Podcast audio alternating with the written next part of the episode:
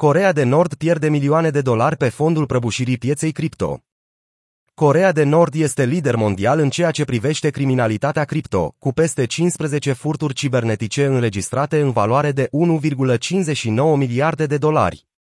Cu toate acestea, recentele tulburări de pe piața cripto a șters milioane de dolari din portofoliul cripto al țării.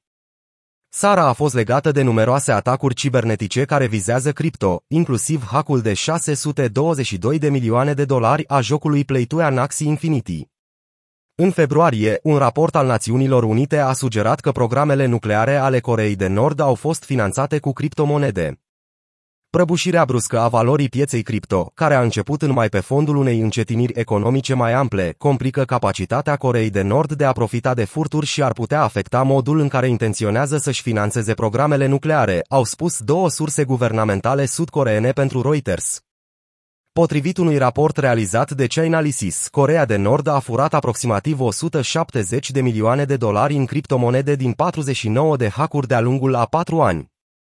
Valoarea acestor fonduri furate a scăzut acum la 63 de milioane de dolari. Între timp, veniturile dintr-un atac asupra brigiului Ronin, folosit de Axie Infinity, ar putea valora acum doar o treime din valoarea sa inițială. Monedele Ether furate în acel hack ar fi putut fi vândute pentru 622 de milioane de dolari la acea vreme, dar în prezent valorează aproximativ 230 de milioane de dolari, potrivit analistului TRM Labs Nick Carlson.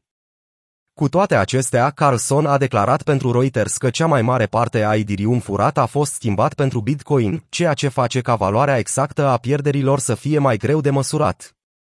Un alt raport al CNAS subliniază că furtul este doar prima parte, iar găsirea unui broker care să convertească criptomonedele în monede fiat sau Bitcoin, BTC, lasă adesea Corea de Nord cu doar o treime din valoarea fondurilor efectiv furate.